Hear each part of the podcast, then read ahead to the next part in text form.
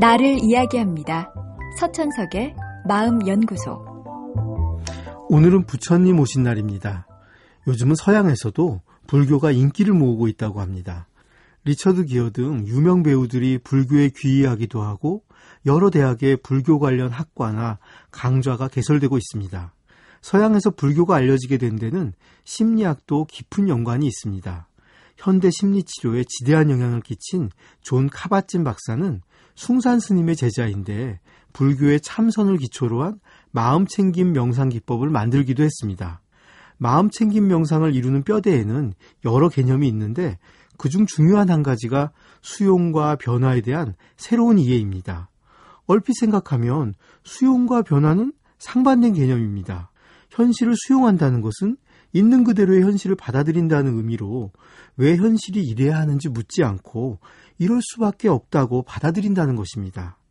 그렇다고 이게 무조건 현실을 긍정하자는 의미는 아닙니다. 지금의 현실이 마음에 들지 않는다고 하더라도 지금으로선 이럴 수밖에 없음을 인정하자는 것이죠. 현실이 이렇게 존재할 수밖에 없음을 인정하는 순간 우리에겐 불필요한 고통이 사라집니다. 헛된 집착이 사라지죠. 왜 나만 이런 고통을 겪어야 하는지, 왜 이렇게 세상은 부조리한지 더 이상 물을 필요가 없다 보니 억울함에 시달리고 분노에 힘을 쓰느라 낭비한 에너지가 더 이상은 필요하지 않습니다.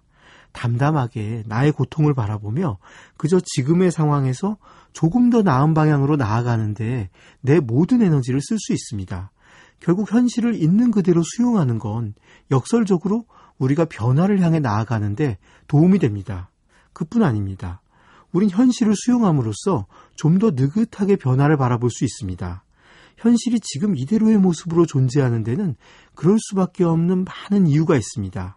여러 가지 다른 이해관계와 힘의 균형이 만든 상태가 현재입니다.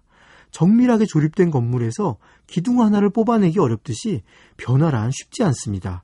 쉽게 잡아 뽑을 수 있는 것처럼 보여도 기둥 하나를 뽑으면 전체가 다 흔들릴 수 있습니다. 결국 있는 그대로를 받아들인다는 건 변화에 에너지를 집중할 수 있도록 우리를 도와줍니다. 또 변화 속도가 느려도 포기하지 않도록 우리를 도와줍니다.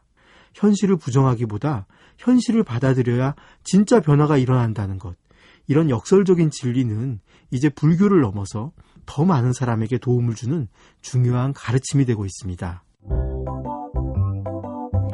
서천석의 마음연구소. 지금까지 정신건강의학과 전문의 서천석이었습니다.